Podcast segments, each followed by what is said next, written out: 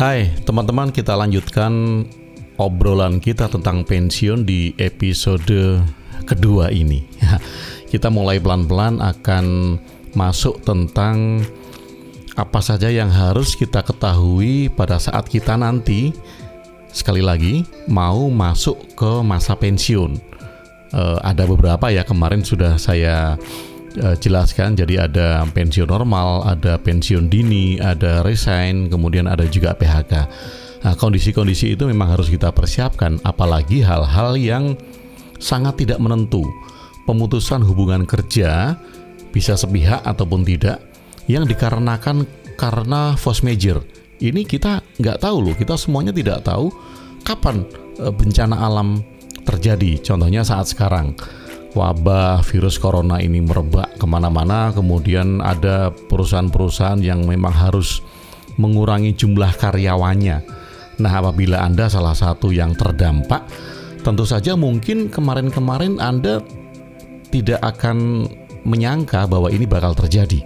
Tiba-tiba kemudian ada satu kondisi yang mengharuskan perusahaan Anda mengefisiensi karyawan dan Anda salah satu yang terdampak karena itu. Juga bagi para karyawan yang dirumahkan. Walaupun ini belum statusnya di PHK tetapi dirumahkan. Anda hanya mendapatkan gaji pokok atau bahkan kemudian karena persetujuan-persetujuan perusahaan tidak bisa membiayai produksinya, kemudian gaji Anda dipotong 50%. Nah, hal-hal ini yang harus kita sikapi dari awal sehingga apa pun bentuknya berhenti bekerja, entah itu terpaksa, dipaksa atau kemauan sendiri, kita sudah mempunyai persiapan-persiapan.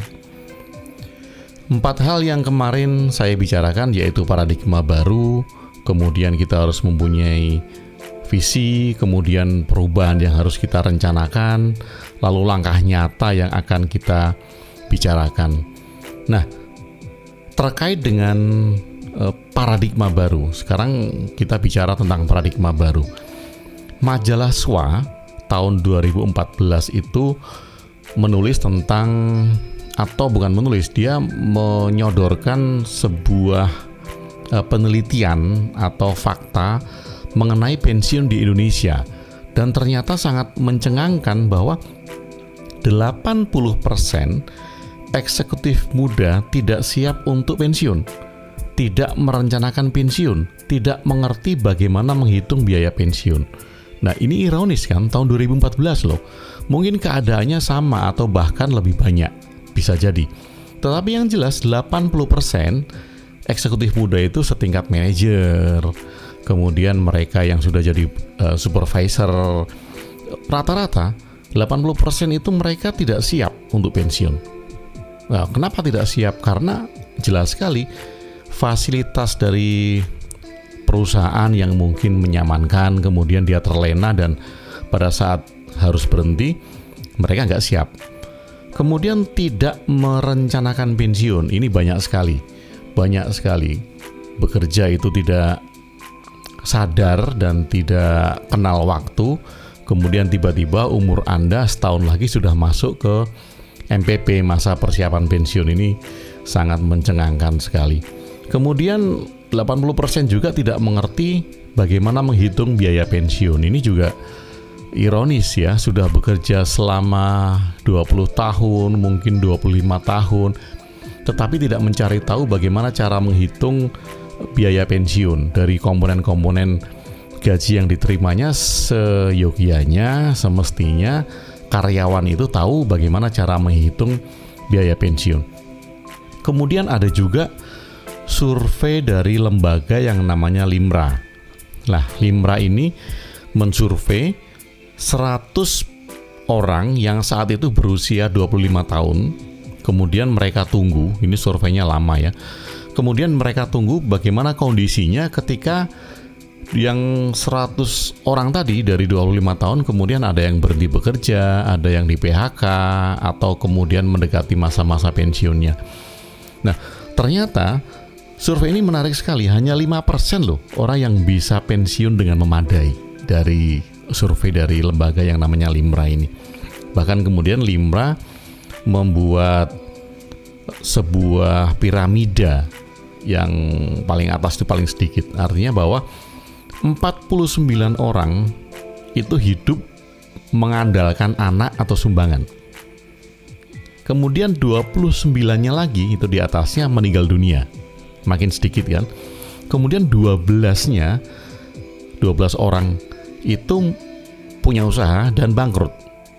Oke, kemudian yang makin sedikit lagi, lima orang itu masih bekerja dengan keras.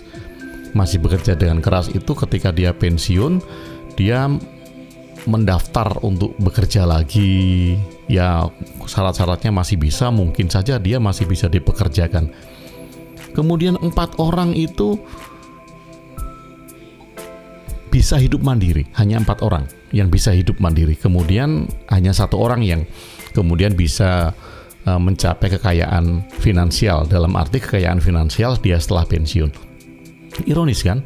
Jadi banyak sekali hal-hal yang mesti harus diketahui ketika mau pensiun sehingga entah itu tadi survei dari majalah SWA atau dari yayasan Limra tadi tidak terjadi atau paling tidak kita bisa meminimize itu sehingga memang kita benar-benar siap untuk menjalani pensiun itu. Nah, sekarang sebelum saya masuk ke dalam episode ketiga nanti, saya ingin bertanya kepada Anda semua yang mendengarkan podcast Agung WB ini. Jawab dengan jujur, kemudian renungkan baik-baik. Apabila Anda sekarang masih bekerja, kemudian besok tiba-tiba Anda diputuskan hubungan pekerjaan, entah oleh alasan apa pun juga, Pertanyaannya adalah apakah Anda siap? Kalau Anda siap, apa alasan Anda? Kalau Anda tidak siap, apa alasan Anda? Nah, kemudian bila Anda mengalami masa kerja yang ternyata Anda mau masuk masa pensiun, mungkin lima tahun lagi, mungkin empat tahun lagi, atau berapa tahun lagi sekarang Anda bayangkan apabila Anda nanti akan pensiun. Apa yang akan Anda lakukan? Tentu saja ketika Anda pensiun, Anda masih punya kehidupan, artinya harus mencukupi kehidupan Anda. Mungkin anak-anak Anda sudah besar. Kalau anak Anda, Anda anak-anak Anda masih sekolah, tentu saja Anda harus memikirkan biaya sekolah tersebut. Tapi kalau enggak, biaya kuliah dan sekolah tidak Anda pikirkan, tetapi kebutuhan sehari-hari untuk Anda, Anda harus pikirkan. Nah, ketika Anda mau pensiun nanti, apa yang akan Anda kerjakan? Oke, dan kemudian bagaimana caranya Anda untuk mencukupi kebutuhan Anda sehari-hari? Oke, teman-teman mendengar podcast Agung WB, silahkan renungkan dan juga dijawab untuk diri Anda sendiri kita nanti akan lanjutkan di episode ketiga. Terima kasih sudah mendengarkan podcast Agung WB.